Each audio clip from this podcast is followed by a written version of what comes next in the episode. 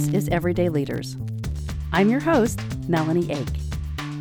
Everyday Leaders is an inspirational show to help you develop strategies to overcome everyday obstacles in your life.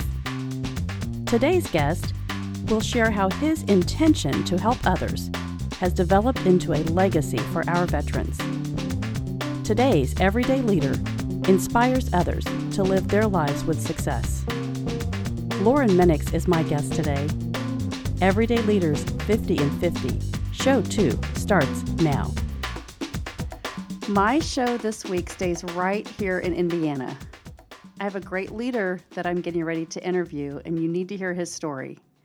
My mentor, John Maxwell, teaches that leadership is influence, nothing more and nothing less. So I've known my next guest for almost 50 years. And it's an honor to have you on my show, Lauren Minix, right here in Greenwood. Some refer to you as Papa Bear. Your Yep. daughter said jarhead and leather neck, but Yep. but we will call you Lauren today. And right. thank you for joining us on the second show of Everyday Leaders. Thank you. Um, so I, I really want the folks that don't know Lauren Minix, um, I, I want them to understand your passion in life as as I do. You you connect people in the community through a program called Warriors Hope. Yeah. And so I'd like for you just to tell us a little bit about how how Warriors Hope developed and what your role is in Warriors Hope. Over the years, I've been involved with uh, a lot of different operations that, that goes worldwide, such as mission operations, et cetera. And um, every place I've gone, I've come into contact with military personnel: uh, Japan, Africa, South America, Afghanistan, and um, when when I come in contact with these people and I see them out in the field doing exactly what they're trained to do, um, it takes me back to my years as a young Marine and, and doing some of those same same things. And um, when I began to um, work closely with the VA Medical Center and uh, be part of visitation, and began to see a lot of these young men coming back uh, uh, sick or wounded or injured. Um, I said, well, we got to do something about this. And uh, so I'd, I'd been involved in a lot of helps programs, and uh, one of them being Christian Businessmen's Connection, who, by the way, has had John Maxwell as our guest speaker, you know, over time, and and uh, have a lot of respect for John. And uh, so through all these different connections, uh, one of the men came to me one time in, uh, in August the 5th of uh, um, 2005, and uh, shortly after I'd returned from Afghanistan on a, on a project. And he said, Well, what are you going to do about the soldiers returning to the States? I mean, you, you know how many's going to war in different areas, and you know who's coming back and the condition are coming back. Have you thought about what you can do specifically to help these people? And I said, Well, what do you have in mind? He said, Well, um, a retreat program for the soldiers and their families and stuff like that. And uh, I responded, Well, we got all branches of service, and a lot of them don't want to be called soldiers. Uh, Marines want to be called Marines, and airmen prefer to be airmen. Uh, sailors or Navy prefers to be sailors. So your, your, your Army are soldiers, but they have all their different um, outreaches and divisions as well. So um, I'm going through my mind trying to figure out what term we can use that would apply to everyone. And uh, at that time, um, uh, August 2005, I hit on Warriors Hope. And that is with an apostrophe S. It's possessive. It is their hope. And that's why I developed it as such. I've been challenged a few times with marketing people and stuff, say, why, why do you have the apostrophe S in there? And I said, because they need to know there is hope, but it has to be their hope, not, not mine, not my neighbors, but their personal hope. And uh, of course, I know that that hope is in Christ our Savior and in God Almighty. So uh, we developed a Warriors Hope at that juncture. Uh, we worked on um, specific uh, retreat programs. It wasn't that popular at that time yet. Uh, so in 06, uh, we just made it a plain Warriors Hope. And we began to um, uh, work closer with the VA Medical Center on issues such as PTSD, uh, post traumatic stress disorder, and TBI, traumatic brain injury, and to do visitation uh, with the veterans at the VA Medical Center. And um, so uh, as, as time went on, we visited different towns. We held our, our peer support groups. Uh, we started out at Camp Atterbury in Indiana, uh, where there was a lot of uh, people being deployed through that area. Hundreds, thousands of people from all over the country went through Camp Atterbury. So we began to hold meetings down there. Uh, we held them in a, a library and then eventually at the um, uh, chapel um, office. And um,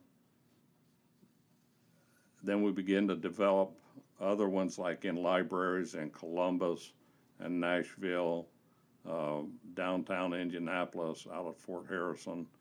Uh, so we begin to spread out to Richmond and other areas. So Warriors Hope has just basically been put together uh, through a prayer and a, a, wing and a prayer and go out and reach out wherever we can. And it's been it's it's been very helpful. Um, so for 13 years now, when we look at 2005, that's a huge, huge time frame of investment. Yes, yes, we continue to um, um, reach out to people. I, I turned I had to turn a report in today, and um, I, I work also at the Indiana Department of Veterans Affairs, so I had to give a report. And I went through my day timer um, for last year. And um, I, I counted specifically names that I had worked with, individuals, and it exceeded 200 uh, veterans I'd worked personally with. And um, we were involved with uh, suicide prevention and um, visitation prayer. We've conducted some funeral services. Uh, so we've kept ourselves pretty busy, basically, with veterans programs. So you think about when we talk in influencing just, you know, the veterans that you serve, but also their families. Yes. yes. So do you have a story that you can share about the influence that you've had um, over a family that you've helped? I do have one gentleman that, that I often think about who um, could not talk. He, he could talk, but he, he it, it was painful for him to talk, very painful. And it left him uh, many times broken down when we tried to tell his story. And so I, I suggested, you know, I just picked up bits and pieces of what it, it, his story involved. And I, I suggested that he write it down and um, so he wrote it down, and he said, I, I spent 10 hours putting this thing together. Uh, he said, I broke down so many times, and I said, Well, read it to me. And so he sat down at my desk and he tried to read it, but he would break down even reading the story. And so I kind of steered him uh, to the points that, that caused him so much pain. And I said, Let's go back here uh, where you lost a friend in combat that caused you uh, so much pain as, as he being a very dear friend. And did you guys ever do anything different? Well, yeah, you know, we patched up some motorcycles and some old cars. I said, that's the place to put in the things you did. Mm-hmm. And so he kept rearranging his writing till he could read that without breaking down. And then uh, over time, he was able to read that in, in local uh, meetings and in churches and stuff. And and I was at a church um, where they allowed him to read his personal story, and his daughter and granddaughter were there. And uh, a lot of vets will not talk to their families about their experiences. And so I had the pleasure of, of uh, witnessing the, the daughter saying, Dad, I knew something was wrong, but I never knew what it was. And I'm glad to know that. Uh, and the grand, granddaughter expressed the same thing. So it, it was a breakthrough in that veteran's life, uh, and we encourage people to talk. And, and in Warriors Hope, that's that's a neat thing about it. a lot of guys, even in this group, won't say anything till they feel comfortable with their peers. But once they get to that point, then they're comfortable to open up and uh, share. So in that case, uh, there was an impact on a daughter and a granddaughter, and I'm sure other family members. Um, one of the unique things I, I hear is um, now and then uh, one of the guys I haven't seen will come in and I says, "Good to see you. I haven't seen you for a while." And he says, "Well, uh, my wife says I don't know what they do down there, but it's wearing off. Go on down there and get another shot." so, you know, we we uh, were able to work with these guys, and now and then a spouse will call and say, you know. Uh, my husband's backslid. I mean, he, he's he did so well, and now he's going through this and that. Mm-hmm. And I just reach out to him, and I don't talk about what the wife says. Uh, just say, "How are you doing?" and, and where are you right now? And and um, a lot of times I know in advance when they're trying to spoof me, you know. Mm-hmm, mm-hmm. But uh, we don't make that obvious. We let them, on their own time, figure out their own issues, and quite often they can do that without a lot of effort. So a, lot of the support groups that people may be involved in or know that, that haven't been in the military, but um, but have been in other types of support groups. And and we always talk about mentors, right? right? Someone that's been there before or can help them or go the way. Right. So how many mentors do you have in the Warriors Hope program that are set up to be able to help coach other people? The uh, that same question. the head psychologist at the VA Medical Center asked me, he said, How many people do you have, how many trained facilitators do you have attending your meetings in Greenwood? And I said, well, I don't know, three or four. He said, You sure you don't have more than that? So I came back and I checked my list and, and I called him back and said, Well, right now I have seven. So says, Why do you have so many facilitators attending your meetings? And I said, Part of the development of our own personal issues is training how we can help somebody else. If we never get to the place we can extend that helping hand, we can understand and be a good listener. Not all of them are ready to go out and start another peer support group, even though that's the idea of it.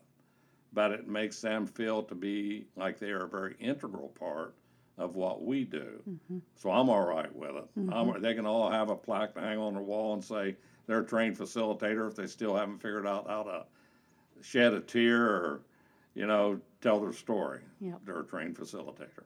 So if someone wanted to participate in, in this program and they've never been a part of the Warriors Hope, what would you say the biggest trade off is for someone that's first time going to experience this? The biggest Trade off. Trade off. Mm-hmm. define that for me. So if they were saying, I, I feel like a support group like this could help me, mm-hmm. but I'm afraid, right? I'm afraid to move forward. I have that fear of what's this group going to look like when I get there right. and who, who might judge me, right? Because right. that's all the fear that comes with it. But what would you what would you tell them, encourage them, inspire them to say, take that first step? You know, trading off, maybe going out um, for a, a night with playing poker or going out and watching a movie. You know, how is this going to inspire them? This group meeting where everyone that's like minded comes together uh, to, to help them through this. I'm pretty abrupt. uh, you know, I don't spend a whole lot of time on sensitivity.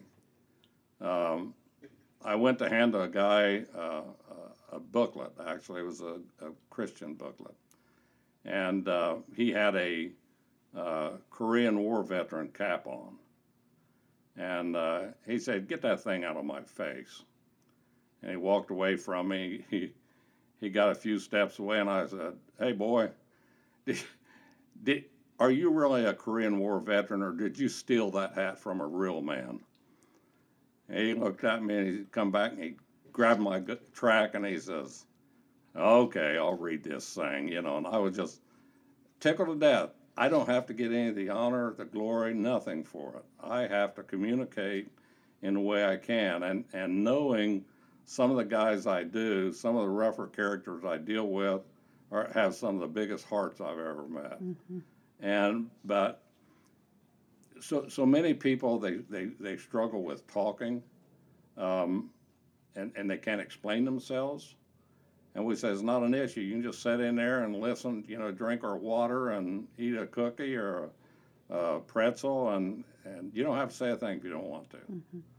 And some of the some of the guys that have come on come in with that understanding uh, were pretty good talkers mm-hmm. once they opened up. Mm-hmm. So. So, so let me just ask you a little bit deeper, and, you may not, you know, really be able to tell us a lot, but mm. for when we talk about coaching and personal growth, and we say there's a time that you need to reflect, right? And you told us the story about the gentleman that was trying to tell his story, and right. it took him a while to kind of get there. Um, what are what are some strategies that you try to help this group with to say that personal reflection is so important, and how how do you coach them to start doing that? Because this is a it's touchy right? It's painful. Yes it is. Mm-hmm. it's painful for a lot of people to open up and and uh, uh, expose themselves for where they are. Um, we ask questions. Um, they're, they're sometimes are loaded questions. Sometimes they'll make a statement and you just feed off of that and say well where are we with this? or how you feel about that uh, and and I've been told that, that our group gets too large sometimes, so we're 15 or 16 people. And they said it's best, uh, best size group is 12 or under. Um, but on our worst day, we're running seven or eight people. Mm-hmm. Um, but one, one of the things as a facilitator that you learn is to develop enough respect for everybody or from everybody so that if they say something that's out of line, you can gently uh, encourage them to back off from statements. So, one of the things when you facilitate and work with somebody is to use the I term is this is what worked for me. Mm-hmm. Here's what happened to me. That way, you're not preaching to somebody else because they're not telling that whole story. They're only letting out little bits and pieces at a time and you don't know the real story mm-hmm. until they fully open up. I, I had a situation this week um, where I talked to two different guys that had lost two sons uh, each, and um, and I was so glad that you know I didn't pat myself on the back, but I was so glad that I was able to communicate in a man-to-man um, sit- discussion and situation without touching on that, but making them feel free to open up and share those stories and um, and their pain. And so you can say, you know, give them a hug or a pat on the back, said, "Thanks for sharing, man. I'm sorry you had to go through that. That's your life." And that's what we run into so often with uh, men and women who have faced uh, trauma in uh, in the military or in combat uh, that they can feel comfortable to just open up. Mm-hmm. And sometimes open up and not even say anything.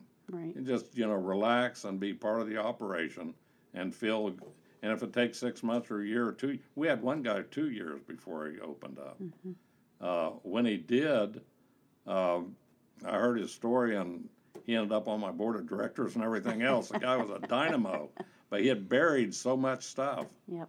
And um, so when it came out, I found out, and here's here's a man of God that we need to be part of our operation. So yeah. So it's it's having them become aware that this program exists, and then through their own intention, really discovering that, you know, to to help them through their fears, to be able to coach them to start looking at themselves and and discovering that personal value. Mm-hmm. You know, even though some things that may have been out of their control that happened Right. Um, but they could now go back and, and start to reflect on maybe why that happened and then what they can do about it to, to change and improve their lives. Right. Right. And so when we talk about leadership, it's all determining what your value is in the world so that you can begin to contribute to others. So I love the story of this is somebody that came into the program and now they're on the board of directors, right? right? Because they really understand that that process and that's what being a leader is all about finding your value. you have to read through them. Not everybody's qualified. I guarantee. Some people are still in process, right? you know, we, uh, um, I say we, I was invited uh, by a local judge to uh, attend meetings in Buffalo, New York, uh, uh, 25 modules in a week's time. A very busy, loaded week um, at the Veterans Court. And um, so we, we came back to uh, Greenwood and, and helped establish a Veterans Court. And um, since that, um, a lot of those veterans, not all of them, but a lot of them, have come to vet, uh, Warriors Hope. And uh, while they were on probation, a year, two years, whatever, they set in on your Warriors Hope. And um, when when they went back and they graduated from a, a uh, from probation through the system, it's interesting how many of them said, you know, I owe my improvement and my mind change to the meetings at Warriors Hope. Mm-hmm. So um, a lot of that you learn from a book, but a lot of it you learn from being sensitive to other people and hearing where they are. Mm-hmm. Uh, we have a lot of Marines in here, and now and then we'll get a little heavy on Navy. So uh, we tease each other. You know, it's just it's not poor old pitiful Pearl uh, type thing, and, and we abuse each other verbally until everybody's laughing, everybody feels comfortable.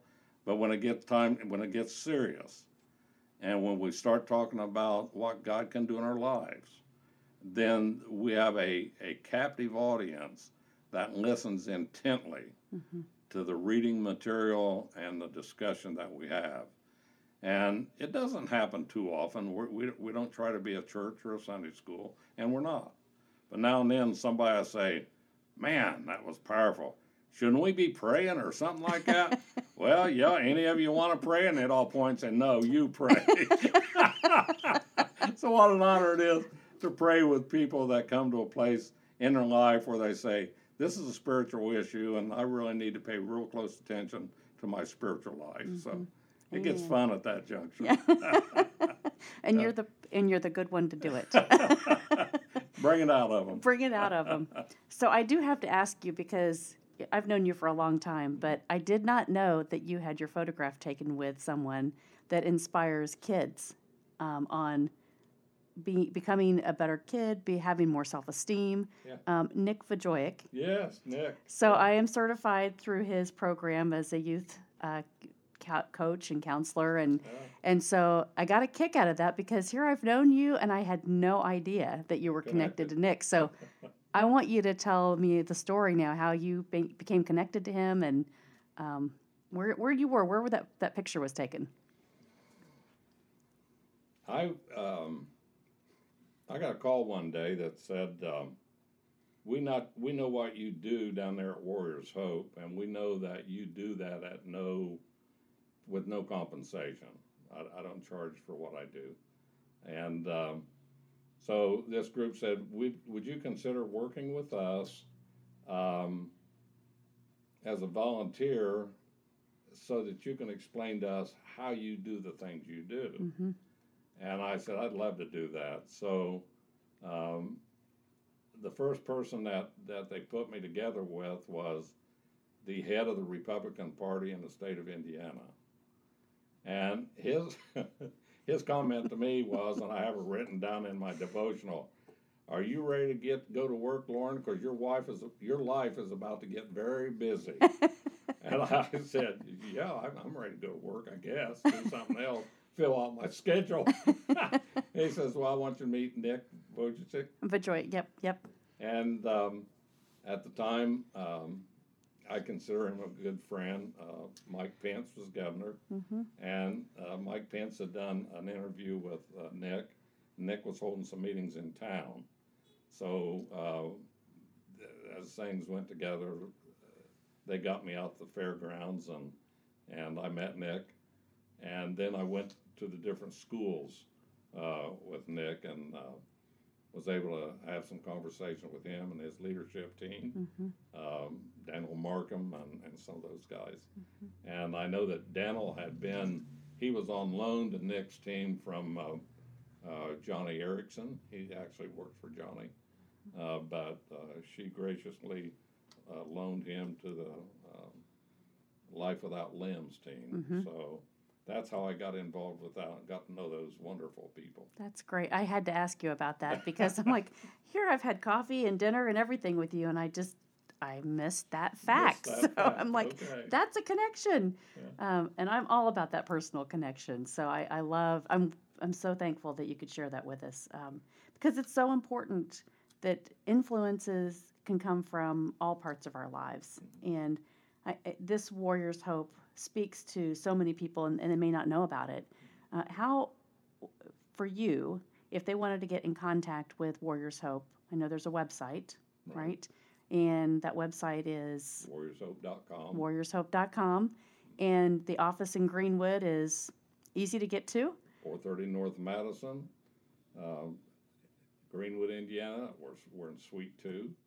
And um, we have a big sign right out front, a brand new flagpole that flies the American flag, and uh, a branch of the service flag that changes every week. That's well lit, 24 hours a day. So, yeah, you can find us if you're looking. So you support everyone. Absolutely, absolutely. I did have a really unique thing happen. I'll share with you. Um, there was um, there was two ladies groups, uh, none that are involved with veterans that I know of, but they like what we do, and so um, actually three different groups. Um, one group raised funds and they wanted uh, to reach out to veterans and homeless um, anywhere. Another group wanted to reach out specifically to veterans in Johnson County. Um, and another group wanted to work specifically, actually, two groups uh, wanted to work with ours. So uh, when, when a, a non veteran comes into our conference room or our, our group, we poll our people and ask them, Are you comfortable for a non veteran to come in? So from that uh, time to this, um, these ladies will say, you know, there's four or five of us in this sorority or whatever. Can we provide pizzas and drinks one evening? And we said yes, of course. And, and they they uh, we've got a schedule set up that they can do that. Um, they have a church group in uh, from a local church. My man, those ladies all cooked up, and my guys was just treated royal. They came in and we met them, introduced them. I actually found out three of them were veterans, they were female Wow. veterans. So uh, it was a wonderful opportunity for them to meet our guys, and our guys feel that sense of uh, community caring for them and caring about them. So it's a it's a unique connection, though I don't do it a lot because we can't gain all the weight that's that's coming in on the, the treats that come in sometimes. we have to send them one. I'm sorry, that's too much. But uh, yeah, some wonderful folks and and we had uh, funds that came in this last Veterans Day, substantial funds, where we were able to go out and buy uh, gift cards, uh, 25 $50 uh, gift cards. And um, there, there was uh, quite a few that I turned over to military chaplains because a lot of people that struggle doesn't really want their command to know Mm-hmm. that they're struggling or not using good judgment on their bills and stuff. And so a lot of times they'll go to the, the chaplains and request help. And so I turn some of those over to the chaplains, say, take care of these guys or gals out there. So, but the community's doing it. Mm-hmm. You know, this isn't all coming out of my pocket. We just have some wonderful people recognize what we're doing. You started a legacy. Yeah, there you go. There you go. Lauren Minix will be known for Warriors Hope. Yep. Um, I really thank you for your time today. An honor. I, I just, um, my heart loves you, and I'm so appreciative that you're on the show. So, we're going to get the word out warriorshope.com. Greenwood is the office where you can find Lauren Minix, or you can find him at the VA, or you can find him at the Four Seasons restaurant, or you can Oh, find yeah, him any of his kids. I won't name them because you know they all say they're his favorites. So, but uh, love you to death. Thank you for coming on, and uh, best of luck to you. And we will we'll get this out and start promoting it for you. Thanks, Melanie. It's an honor to be with you. God bless you. Thank you for joining me this week on Everyday Leaders 50 and 50. You won't want to miss next week's show, which is show 3 of 50 and 50. My guest will teach you the value of reflection and how this leadership quality can help you transform your life. When you subscribe to Everyday Leaders in Apple iTunes or for Android in the Google Play Store, you can receive automatic notifications each week for my new shows. Join me. Everyday Leaders Show 3 starts February 4th.